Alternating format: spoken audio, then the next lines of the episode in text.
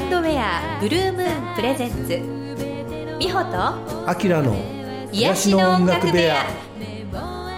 こんにちは、玉木美穂です。高橋あきらです。この番組は玉木美穂と高橋あきらの2人のナビゲートで、サウンドウェアブルームーンがおすすめするとっておきの癒しの音楽をお届けし、ハイレゾについての情報もお伝えする番組です。6月10日になりました。そろそろ梅雨でございますです、ね、今年の雨はどんな感じで降っているんでしょうか。ちょっとわかんないですね。そんな6月10日第64回もですね、前回に引き続き長谷川智美さんにお越しいただきました。いらっしゃいませ。イエーイ。しかもなんとこの6月10日配信日はですね、長谷川智美さんの4歳のお誕生日でございます。、はい、おめでとうございます。イエーイ。ありがとうございます。いつになったとか聞いちゃった。いや、いいんですか。隠してるつもりはないんですけど、永遠の私の1個上だから28です。そういうこと。27なのね、たまちゃん。実年齢一つ違い、ね、でもお姉さんのように、ね、いつもいろいろ教えてくださるんですが実は1個下。はい、ほぼまあ同世代ですけどね。ということで今回も ね、いろいろお話を聞こうと思いますが、ありがとうございます。はい、前回はまあ CD 作った時のね、はい、裏話なんかを聞きましたが、まあ、最近のね話をこういろいろ聞くにあたって、ともちゃんのもう一つのこうフェーズとしての、アート、絵を描きさんとしても、すごい作品をねたくさん描いてるんだけれども、ありがとうございます。去年はそれでちょっと大きなイベントがありました ね、2017年ですね、まあ、思い起こすと4年前に、イタリアにその私が声楽をちょっと習ってまして、その時に声楽の門下生たち、皆さんと先生とね、もちろん一緒にイタリアに旅行いたしまして、研修旅行みたいな、なんかね、そこの聖堂で歌うみたいな、そういうことがあったんですけど、でロレートっていう場所に立ち寄りまして、そこで初めて黒いマリアさんに出会ってしまうんですね、でその像に、まあ、衝撃を受けて帰ってきて木版画彫るんですけど、で黒マリアっていう題名でねもう彫るんですけど、もう1通やったらみんなが知ってるマリアさん彫ったらいいかなと思って1通彫ったんですよ、みんなが知ってる白マリアさんと、はい、そういうユリの、ね、マリアさんとバラのマリア、黒マリアを彫りましたら、そう4年後にそれがね、CD を出したのでラジオをちょっとやらせていただいたんですね、やってたね。そうなんですよ。その時のどこだっけ、調布 FM でちょっと、ね、調布 FM、はい、僕行ったことあったね。あ、そうですね、はい、ゲストで来ていただきました、でパートナーだった高橋よしこさんという方も、近所なんでね、逗子の方の人で、そうなんですよ、逗子に住んでる2人がなんか湘南の話を調布でしてるっていう。そうなんですよ。妙なねラジオですけど、そうなんですよ。逗子の駅前でスカウトされたんで私。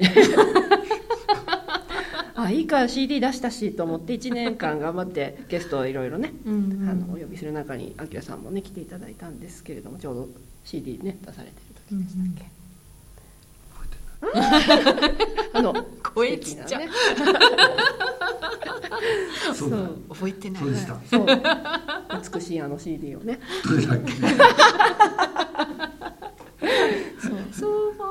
そうだと思います。はい、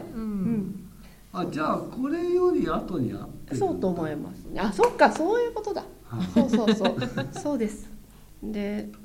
そのゲスト、ラジオの最後のゲストの人がアーティストのお二人で、そのお二人がルーブルアートフェアというものに関わりのあるお二人で、トモさんの黒マリア、ツインマリアぴったりなんじゃないかって誘ってくださったんです、なのでそういうご縁でルーブル美術館のところにピラミッドが、ガラスのピラミッドがあるじゃないですか、その地下空間に展示させていただくという、なかなかない経験をさせていただいたんですね。だってルーブルに展示できるなんて夢のような、そうですね、これは乗んないわけにいかないなっていうことでね、何日ぐらい行ってました？1週間ぐらい、3日間はね、そのルーブルアートフェアなんですよね、で残り、はい、ちょっと北の方にそうですねモン・サン・ミシェル行ってきました、ねはい、でモン・サン・ミシェルってミカエルの聖地らしいので大天使ミカエルのね、うんはい、聖地らしいのでそのお土産を携えて帰ってきて、うん、またミカエルを掘るって、ね、掘りましたね掘りましたできましたね大きなものがね、うんでこういうそう掘るってそう今言ってるけど、はい、ともちゃんの最近の作品ってその、うん、書いてるものももちろんあるんだけど、はいね、版画で彫ってるから、うん そうですねね、それがこう、うん、何枚もこう、うんね、することができるんだよね、うんはい、そうでそれでこういろんなところにツインマリアさんも、ねうん、お嫁入りしていてそうですね、はいうん、飾ってあって、うん、素晴らしいなと思う、そうですね、版画ってできるんだっていう、うん、版画ねそれができるんですねお子さんがいっぱい旅立つみたいな、うん、ねえ、うんミカエルも版画ですね。ねはい、木版画です。素晴らしい。じゃあそんな話を聞いたところで、はい、今日はちょっとせっかくねライアーのともちゃんなので、うんはい生でライブで演奏していただこうじゃないかと。わあこら。かつて宮田師匠もはい、生でね演奏していただきましたけれども、はい、はいじゃあここでちょっと一曲アベマリアを。はい。はい、よろしくお願いします。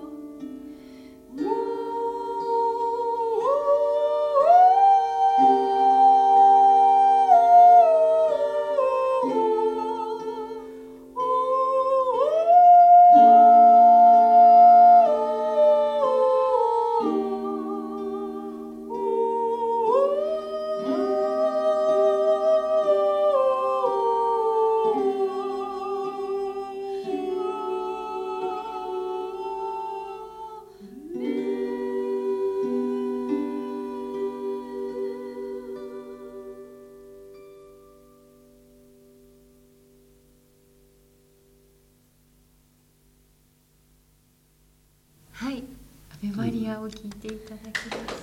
す。ありがとうございます。ちょっとだけ一緒に歌わせていただきました。はい、ありがとうございます。やっぱりアベマリアもなんか変わっていくよね。年々。そうだよね。これも結構ずっと歌ってる歌だと思うけど。本当にそうですね。ずっと歌ってます。そのツインマリアが誕生してまたなんか変わるし、うん、はい、またいろんなね、うん、こう旅に行ったりして、うん、行くたびなんか変わるんですよね。なんか声が、あ、この間のイタリアに行った時の動画を、うん、上げてたじゃないですか。はい、もう本当4年前の、うん、そうなんです。声楽の師匠がそのロレートの聖堂の目の前の噴水がある大きな広場の前で、ともさんゲリラライブやりましょうって言うんですよ。うんうん、もう度胸をつけさせようというね魂胆なんでしょうけども。うんうん、ガクブルびっちょんこでしたで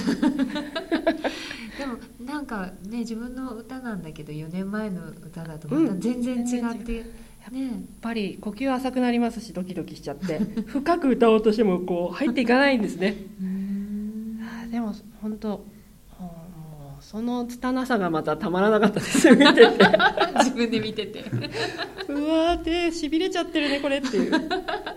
いやでもなんかそういう意味では本当私すごい音楽のスタートの頃からずっとご一緒させてもらってて、ね、私も多分全然その頃と比べたら変わっちゃってるんだけど、うん、でもそのともちゃんのこうどんどん進化していく姿みたいなのを間近で見ていて、最近だともうなんだろう、結構まあ絵描きさんという意味のアーティストで、うん、はい、見る人ももちろんいるけど、でもどっちかというと裏屋で歌ってるともちゃんの方を知ってる人の方がなんか多いとか、イメージする人が多いんじゃないかなってなってきて、ね、うん、はい、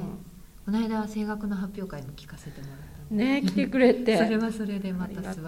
晴らしいんですよ、ともちゃんのオペラ。ありがとうございます。オペラのアリアとかをすごい難しい歌歌ってたよね。あれなんでそんなの、なんていう歌だっけ、なんだ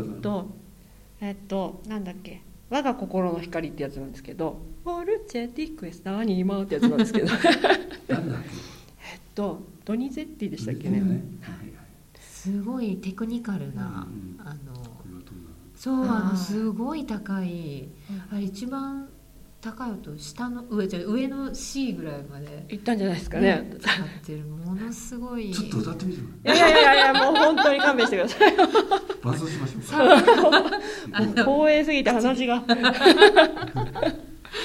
そう、でもそれでそう、声楽もずっとだから研鑽をねずっと積みながら、やっぱりそれもこう自分の作品に当然力になってるわけで、うん、ね、そうですね、多分違うんじゃないかなとは思います、全然違うね、発声法が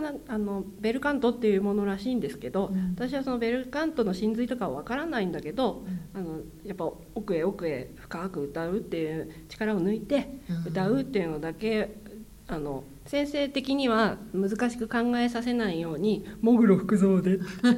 てやってくれるんですよ本当は骨格とか全部分かってらっしゃる人なんだけど、うん、私に分かりやすくもぐろってやってくれるんですけどそれをずっと続けていくことで、私のオリジナルの方の多分発声法って少し違うんだけど、それに生かされてるなとは思います。本当だってスタートの頃はささやくように歌ってたもんね。もうね、どっちかっていうと、はい、それはそれで素敵だったんだけど、うん、そのライアーも、はい、今よりずっとシンプルにね、そうですね弾いてたし、はい、本当だから同じ音でずっとこう、うん、なんていうんだっけ、ユニゾンだよね。あ、ユニゾン、ね、そうですユニゾンで、うん、ライアーと歌でやってた頃もあったけども、うん、うん、ね、編曲っていうのもわからないんでねそうなんです、それをねどうしたらいいかっていう感じでしたけど、宮田さんにコードをいろいろ教わったりしながらっていう感じでしたねじゃあそんなともちゃん今後はどんな感じで、うん、そうですよね、うん、これでもなんか10年来ちゃったんですよ、うんうん、それで簡単にその伴奏としてのライアーではあるんですけど、それを弾きながらコードでも、うん、1音でも2音でもね弾きながら楽しく歌うみたいなとこのなんかこうお教室じゃないんですけど、みんな多分ライアーで弾いて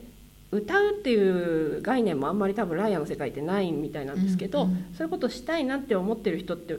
少なからず実はいらっしゃるみたいで、で敷居が高いイメージがあるみたいなんですけど、シュタイナーの世界なんでしょうとかあるみたいなんですけど、私みたいなちょっと違う変わり種がいるんでそこら辺を一緒に分かち合えたらいいなっていう活動もちょっとしていきたいなと思っております。この10年でライヤーの広がりっぷりったら、ね、すごいものね。まあ、多いのはタオライヤーとか、ね、ヒーリングライヤーとか言われる、音の数がすごくこう決まっていて、ただただこうシャリンシャリンシャリンってこう、ね、鳴らすものを使ったヒーリングをやってる方みたいな、体の上に置いたりね、そうそうそうがすごく多いけど、でもライヤーっていう言葉すらあまり伝わらなかった10年前から比べたら、本当いろんな人が楽器を持ってね、いろんなところでいろんなセッションしたり音楽したりしてる。本当ね、今はライヤーっていうとそのタワーライヤーのことを指したり、あとライヤーっていうと自分で彫るやつでしょっていう声もありますね。自作楽器。そうですね。で、そういうシュタイナーさんが開発のねしたんだよっていう話をすると、でちょっとちっちゃなピアノみたいな感じなんだよっていうと、あ、びっくりみたいな人もまだねいらっしゃるけど、だから今となってはそういう演奏ライヤーのね第一人者の一人ですよ。まさかだってこうやって本格的に歌ってる人ってそんなにまだ増えてないですよね。弾き語りで歌う人意外と少ないよね。そう、なんか増えそうで増えていかないねっていう。だから演奏だけの人ってそれこそね、何人も師匠がいらっしゃるけど、一緒に歌う人って、としかもオリジナルをこれだけ作ってってなると第一人者じゃないですか。いや自分に向けて弾く楽器であるがゆえに、人に演奏するっていう概念がやっぱりね育ちにくいものではあるのかもしれないんですけど、だからセオリーをひっくり返してるっていう感じですか。はい、これからもひっくり返し続けて、もうね、あまり言うこと聞かないんで私。はい、ではここで、もう一回ですねライブで演奏していただこうと思います。長谷川智美さんで、アルバムステラトラベラーから星の種、そして、まだ、CD に入っていない新曲を歌ってくださるということです。慈しみの歌。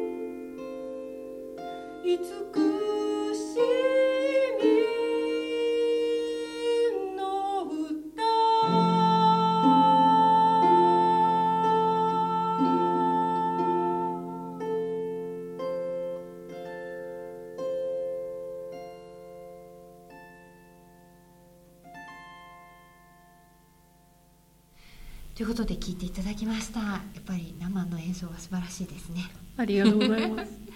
ね、ということで、私玉木美穂と長谷川智美さん、はい、2人で、ライブを今年も3カ所しておりまして、はいはい、ジェミニーズ歌ビエ2018、はい、双子座の2人が双子座の時期にお祭りをしております、はい、で5月25日名古屋がもう終わりまして、はい、次がですね6月の23日、はい、こちらが赤坂見附川桜鹿さんで開催いたします、はいはいはい、これお昼だっけお昼ですね、はい、12時開場13時開演でございます、はい、ですね、はい、でもう1個が、7月28日が大阪で、ね、梅田オールウェイズの、はい、たまともで参ります、はい、であきらさんのライブが6月23日は新橋のアトムCSタワー、あ、近いじゃないですか、赤坂と、はい、宴からのあきら夕方ですよ、多分1日でツアーねえセット割りじゃないですけど、セット割り作りますか分かった、じゃあ私たちの打ち上げ会場をあきらさんのコンサートでからのなだれ込みはい、じゃあ時間は夕方ぐらいということでのはずです、ね、のはず1日やって1日っていうか昼間からやってるんだけども、ライブは夕方、暗くなってくる時間にしようとは言ってます、だから5時以降かもしれない。場所が新橋、あと CS タワー。はい。そして7月は、吉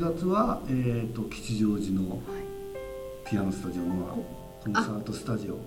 はい、聖地ですね、もうそうブルームーンの聖地。いや、だから僕はブルームーンもそうだし、何回やってるかね、あそこね。ね、いろいろ私も乱入させてもらったこともありますし。はい5月から、はい3回シリーズで、はいはい、じゃあ3回目ですね、はい、7月4日ですか。4日です。それは夜ですか。夜です、はい、ピアノソロライブ、はい、ということで、また詳しい情報はですね、こちらの Facebook ページですね、番組の、はい、情報をいろいろと書いておりますので確認していただきたいと思います。ということで、はい、2回にわたってお付き合いいただきました、はい、ありがとうございました。またぜひぜひ、はい、新しい作品を引っ提げて、はい、遊びに来てください。はい、はい。今回もそろそろお別れの時間となりました。皆様、どうぞ次回までお元気でお過ごしくださいませ。さよなら。